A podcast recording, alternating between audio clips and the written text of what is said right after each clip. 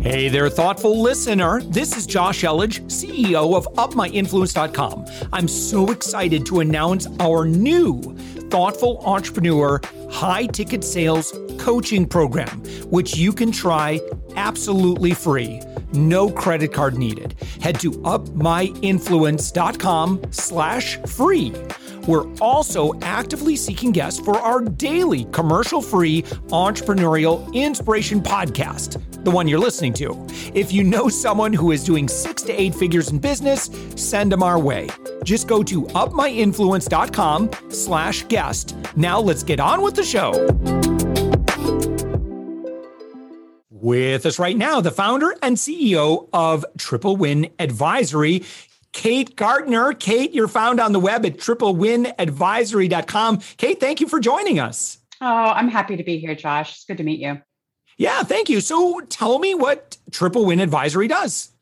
Oh gosh. Okay. Well, Triple. I'm the founder and CEO of the company. Uh, yeah. Triple Win Advisory is a corporate sustainability consultancy that's focused on implementing business circularity measures within companies, right, within industry. Um, what does that mean? Uh, I might just talk a little bit about the services that we provide. Mm-hmm. We conduct carbon inventories for companies. We perform materiality assessments, which is a very big fancy word for saying we go out to companies' stakeholders, hmm. employees, mm. buyers, sellers, consumers, investors, and talk to them basically, uh, about their concerns around how the company operates and mm-hmm. climate change impacts um, on their business and supply chains. We, uh, what else do we do? We, um, we execute, we, we customize and execute stakeholder engagement workshops. Mm. Um, so, really, to build the sustainability muscle of company stakeholders, but also socializing their good works across their company globally. So, how did you step into this role? Because it sounds like, I mean, I, I, would imagine sustainability is personally probably very important to you. So, mm-hmm. for you mm-hmm. to say, you know what, I'm going to change the world and I'm going to get paid for it. yep, I know. Um, I think what happened was it was probably always a part of me. I had another business about 10 years ago, started that in 2005, and it was a women's sustainable activewear company. So I designed, manufactured, sold through e commerce and wholesale and through a flagship store in Manhattan. These goods, right? This these sustainable activewear goods. Um, so they were made with 95.5 or 100% bamboo fibers, organic cotton, recycled polyester. I didn't just sell my apparel; I sold other people's apparel, but I also sell, sold accessories and skincare products and body care products that were all either 100% natural or sustainable or USDA certified organic, biodegradable. So I got my start there and then I decided to go back for my second master's because I really had moved abroad and I was living in Europe and I saw how seriously they took sustainability at all yeah. different levels. Um, and I really wanted to expand my understanding and have a 360 view of what it took to be sustainable from a corporate perspective. So mm. I went back and got my master's in science and sustainable management, and then focused my um, education there on what's called industrial ecology, which that's industrial ecology concepts is just a nice um, it's been wrapped up in business circularity. So it's this idea of keeping things within a supply chain, materials within a supply chain. Mm, yeah. Um, what are some innovations that you've been seeing in and around sustainability that get you excited, or maybe things that are happening right now, or things that are on the horizon that folks should be kind of excited about? Um, again, from from more of a kind of a industrial commercial application that that actually is going to have potentially some some really positive impacts yeah. I mean there's so many. Some of them are very commercialized, right? So you all these these plant-based meats. That's mm. commercial, right? And it's scaled and it's in fast food restaurants like Burger King and McDonald's. uh, where people, if you, if they had a taste test, like meat lovers, like really hamburger meat beef lovers, if they had a taste test, if they had all, you know, the lettuce on there and the tomatoes and the onions, and the you know mustard, they probably wouldn't know the difference. And then on the back end, it makes them feel better and makes them healthier, right? So plant-based meats are an innovation. There's some really interesting innovations that haven't yet been able to scale into the apparel textile space. So there's a lot of mushroom technologies out there um, that are trying to replace leathers. Yeah. Right. And so you're seeing some companies like Ecovative that have been trying to figure out how to scale. And so they've been using their mushroom technology to replace, like, for instance, styrofoam in packaging so that it's all biodegradable right? This all these these innovations can go back as biological nutrients into the earth. Um, there's another one out there. It's an old technology. It's called chemical recycling. It's highly energy intensive right? So until we can find a way to um, and, and what chemical i'm sorry before i even get there what chemical recycling is specifically used for is to break down plastics, right? Because plastics are not biodegradable for the most part. Right. And so chemical recycling basically depolymerizes plastic back into natural gas and oil mm. can decontaminates it in that process and then builds it back up into like little pellets, plastic pellets that can then re be can be reused into the supply chain like like new like virgin. And so that technology is out there. There's a lot of companies trying to do it. It's just not yet profitable right? Yeah. so those those so and then other com- more commercial innovations i think a lot of consumers know about which is the durability model right so instead of for instance you know i was working with a um, a makeup a beauty company instead of having them put out and this is not something you would know, but it, uh, uh, uh you know, a six pack eyelash, um, eyelash, um, eyeshadow um, compact, right? Yeah, so six palette. different colors. Yeah, a palette. hey, hey, I've got a wife. You know, where, I, know, I know all this stuff. Yeah. So she, yeah, I hear the the, the, the, the makeup uh, uh YouTubers going. yeah, I know it's a big deal. So I, you know, talk work with them on instead of putting out a new palette with new plastic and with new tins yeah. every single time, so that people buy a new palette every time they go into Target. Instead, why don't you just have them say, you buy this one palette, replace the tins, replace the mm. colors in there, right? Yep. And then that's called a durability model. There's also a yep. refill model like L'Occitane, right? You go in and you buy, um, I don't know, you know, shower oil or shower gel, right? And as soon as the bottle is complete or you know completely done, you go back in and they just have you just pour new shower gel in there, pay for it, and bring it back to um, your home to use. So that's the refill model. So durability model and refill model. I think that's pretty fairly commercialized. Yeah, and so um, by the way, um, just for someone who's listening to us and they're they're kind of getting excited, you were talking about particularly using um, more mushroom based um, uh, materials in meads. I actually just interviewed uh, the C- Paul Shapiro, the CEO of uh, the Better Meat Company, yeah. found at bettermeat.co. So they have like in Tyson's products can be 30% mushroom now. So it's really exciting to see now. You, you think about some of these things that we're talking about, Kate, don't sound like they make a big difference. Oh, whoop de doo. One you know one makeup palette you know we're we're cutting back on plastic in that one instance one person. That's not what we're talking about. We're talking about you know consumer application thousands and thousands of people doing this. It's like you know um you know replacing one third of a burger with mushroom and you can't you can't even tell. It's like if if we had to use one third slaughter one third fewer cows would you be opposed to that? Most people would say, no, I'm not opposed to that. Right. And so it's these, these small incremental changes really add up. I'm sure that's part of, you know, the vision that you go in with, with some of these folks that you work with. Yeah, I, you hit the nail on the head. It's called systems change. And business transformation. It's these little tweaks, and they're not little, they take a lot of effort and there's some challenges involved. Um, and usually it requires some technical innovation, but we are trying to transform how we consume and the behaviors, um, our consumptive behaviors, mm-hmm. to lessen our impact on the planet, right? I mean, that's the ultimate goal. Yeah. Um, Kate, you have a really interesting background. You know, go, going through your um, your your LinkedIn, you worked with Sirius XM, you worked with a lot of fashion brands, you've worked with Time Warner, Ziff Davis. Um, what a what a cool background and experience. How has that made you the right person for the role that you're in now? Oh, oh my gosh, thank you. Um, I would say that all those experiences point to the fact that I like uh, disruption in industries, right?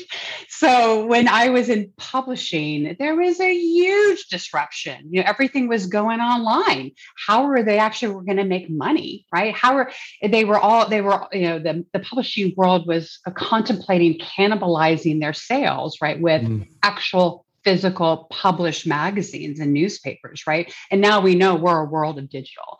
Um, XM satellite um, satellite radio was a disruptor in you know the media and entertainment, the news and music space, right? And now Apple yeah. has taken that over, even though they they've they've um, um, carved out a market for themselves. So I think that I like disruptive technologies. I I can see the path forward through them. I can see the trend. I think you could say that I'm an out of box thinker. And I think what systems transformation needs and the movement to stakeholder capitalism within the United States, which is mm. this idea of considering more than just stockholders right? Um, considering everyone, communities and society and economic equity and environmental justice in your strategic business goals, um, you need to be an out of box thinker. Mm. Yeah. Um, what, um, and I don't know if you could think of anything, but let's say someone, um, you know just works independently. They they're all virtual. So they're not quite at that you know the industrial scale. Maybe they are shipping products.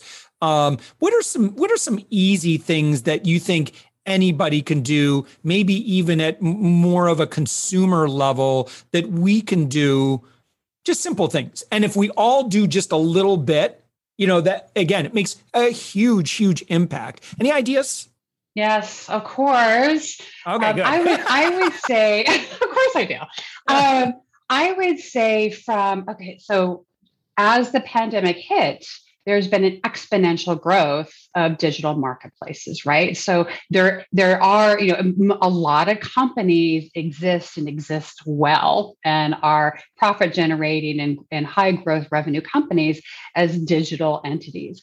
And I would say you have to consider your transportation and distribution emissions footprint. How are you getting your product to and from your consumers and to your warehouses, right? So there you have to understand what the levers are around your transportation and distribution.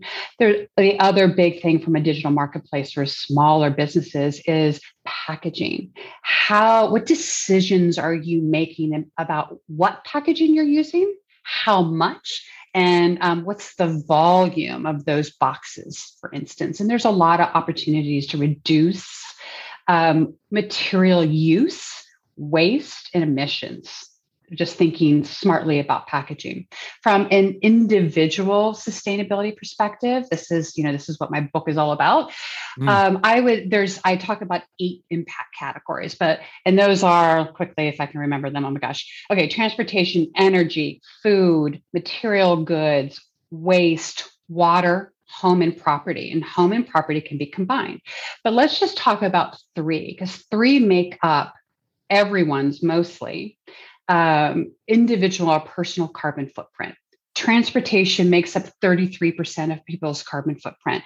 Energy use, so electrifying their home, heating their water, cooking their food, uh, putting, you know, plugging in their electronics, right? That makes up 20% of somebody's individual carbon footprint. And lastly, food choices make up another about 20, 25% of their carbon footprint. So if you just take those three categories, transportation, energy, and food, and you think smartly about sustainability measures you can take, I'm, I'm just going to say it. Please try to consider leasing a hybrid or an EV or a commute and use e-bikes, e-scooters, biking system, scooter systems if you live in an urban environment. I know it's not available to everyone, but if you can travel emissions free, that is gigantic. Energy, everyone, not everyone. So we have 50 states in the US, right? So there's it's it's disparate the opportunities to lay claim to renewable energy, but everyone can at least call their utility and ask them, hey, do you have a 100% renewable energy sourcing option for me? And how much extra would that cost? In Portland, it costs 60, um, it's not 60, it costs six extra dollars a month oh. to source 100% renewable energy. Wow. In New York, I heard it's about $50 extra a month. Um, so it's it's all over the map, but consider it. Okay, can you make that investment and maybe cut out two coffees a month, right? If it's just mm. six dollars, um, and then food. I want you. I'm not. I, I'm all about moderation, right? I don't necessarily want you to be a vegetarian or a vegan. Okay. I don't necessarily say that you have to do that, but consider potentially if you eat meat at breakfast, maybe cutting out once a day the meat in your breakfast, or maybe every breakfast you don't have meat and you savor for lunch and dinner. And as you incrementally apply that, maybe you feel better. Maybe it just, you don't you like the taste of meat anymore and you incrementally go deeper into sustainability measures you can employ. Yeah, um, you know, and congratulations on the book launch. Um, called Planting a Seed Three Simple Steps to Sustainable Living. Uh, looks like it goes live in the, toward the end of October. So yes. by the time this airs, it's live. You can go get it. Where can where can people order it? Uh, well, they can they, Amazon. You can go on to Amazon.com, or they probably can go to one of their local book bookstores. Um, Powell's is a big independent bookstore here, but it will also be on Barnes and Noble, and you can also go to my websites and and get it there. Um, what is this? Um, so I, I saw that you uh, are having and had had an event, um, and it looks like uh, like a, a, stack of cards. Is that oh right? Oh my God, Josh! Yes. So here it is. Yeah. And okay. So for the, the for the people yeah. who are listening, and she just said, "Here it is." Uh, what she's holding is a deck of cards, uh, but but it's it's kind of a um, Cards Against Humanity size, maybe a little bit. but these are cards for humanity. Uh, how do you like that? And um, and you can see the video uh, you can you can keep holding the cards. They they look okay. gorgeous. Um, yeah. Nice packaging, by the way. Thank you. Um, and so you can go to our YouTube channel and you can find my interview yeah. with Kate. Uh, and you can see exactly what she's holding up. But I, I really love the design on this. Very cool. Thank you. I, you know, here's the thing: sustainability is this big abstract concept yeah. that just yeah, is yeah. like this big grab bag of so many things that people feel overwhelmed. And I think what I want sustainability to be for people is accessible and fun and friendly and something that's additive and positive to someone's life, right? And not something that's detracting or a less than. And I, if that's the one takeaway that I give individuals today, it's that. Uh, it can be really fun and it can it can improve your life yeah. And those simple, those simple choices cumulatively make a big difference. Kate, how do you deal with the argument of do, do you have a hard stop in just a couple minutes? No, I can go. Oh, okay, okay, we have minutes. a few more minutes. Okay. How do you deal with the objection of people say, well, I'm not going to do it because my neighbor's not doing it and I don't want to be inconvenienced? Um, you, I would imagine corporate, you see this frequently. It's like, well, for us to take on that extra expense, our competitors are not doing it. And so blah, blah, blah, blah. How can you help them justify the the other person's not doing it excuse? Oh gosh, really good question. So I don't necessarily see it at the corporate level because what I do when I perform carbon inventories, when I when I calculate the emissions that are going up into the atmosphere from their value chain, though that's double counting, right? I'm actually taking the emissions from all of their vendors and suppliers and putting it into the reporting company's emissions. And that's just a fact. And you know, companies say, well, that's double counting you know that's those aren't my emissions i said well wait a minute. They are your emissions because you work with these facilities to create your product. If you didn't have that facility in vietnam or china or poland yeah. to create your product that finished good that you sell to a consumer then you wouldn't be in business, right? So you have to double count. That facility also has to count their emissions. So I don't necessarily get that from a, co- a company perspective. They understand that they have to yeah. take responsibility.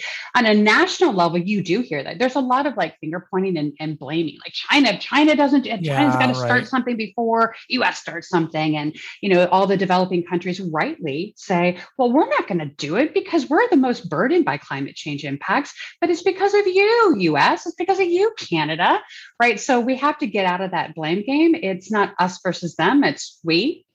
I think individuals understand that. And I think what I want people to under uh, uh, to really sort of internalize is that if you can understand what drives you, the values that you hold that that drive your decision making and your commitments to what what you know the commitments that you do in your life if you understand what those are for instance if it's like all about saving money I, you know i've got to like i've got to go with the cheapest options. It's got to save me money every single time.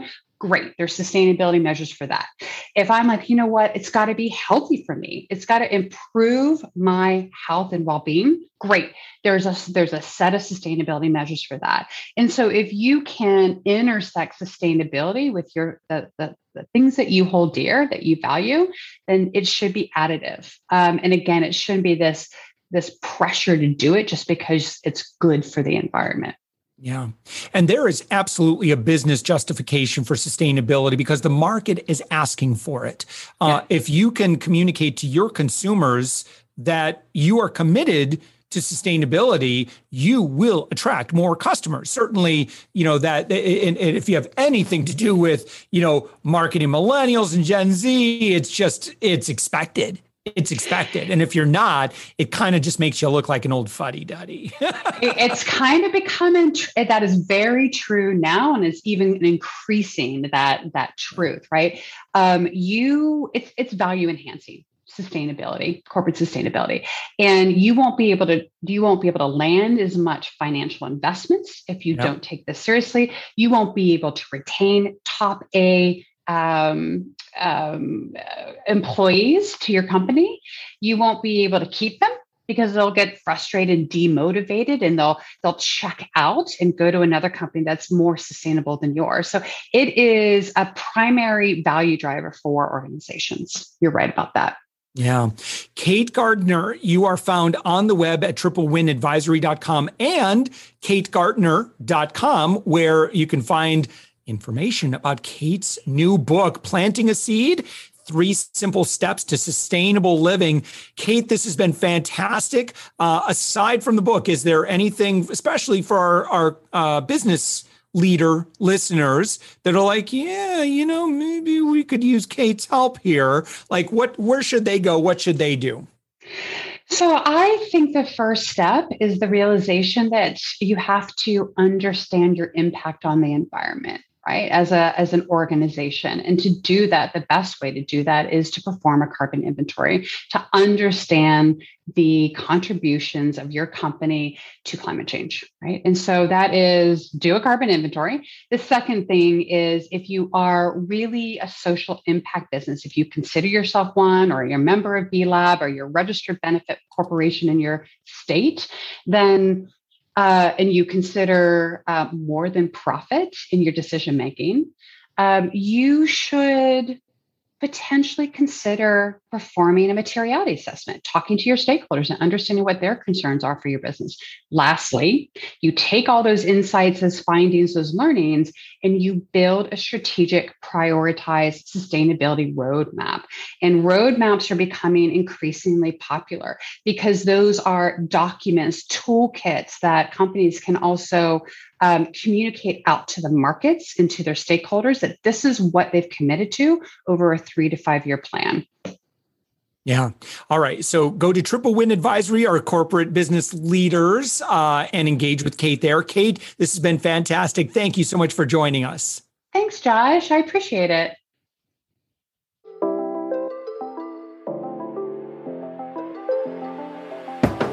Thanks for listening to the Thoughtful Entrepreneur Show. If you are a thoughtful business owner or professional who would like to be on this daily program, we have an audience of over 120,000 that we would love to promote your story to. Please visit upmyinfluence.com slash guest I'm also so excited to announce our new Thoughtful Entrepreneur High Ticket Sales Coaching Program, which you can try absolutely free. No credit card needed. Head to upmyinfluence.com slash free. If you got something out of this interview, would you share this episode on social media? Just do a quick screenshot with your phone and text it to a friend or post it on the socials. If you do that, tag us with the hashtag UpMyInfluence. Each month, we scour Twitter, LinkedIn, Facebook, and Instagram. We pick one winner from each platform, and you get crowned king or queen of that social media. What do you win? Well, we will promote you and retweet you and re- reshare you and your business to over 120,000 social media fans totally free. Can you also hook us up in your podcast player right now? Please give us a thumbs up or a rating and review, and we promise to read it all and take action. Thank you if you've done this already. We believe that every person has a message that can positively impact the world. Your feedback helps us fulfill that mission. And while you're at it, please hit that subscribe button. You know why? Tomorrow, that's right, seven days a week, you are going to be inspired and motivated to succeed. 15 to 20 minutes a day. My name's Josh Elledge. Let's connect on the socials. You'll find all the stuff we're doing at upmyinfluence.com. Thanks for listening, and thank you for being a part of the thoughtful entrepreneur movement.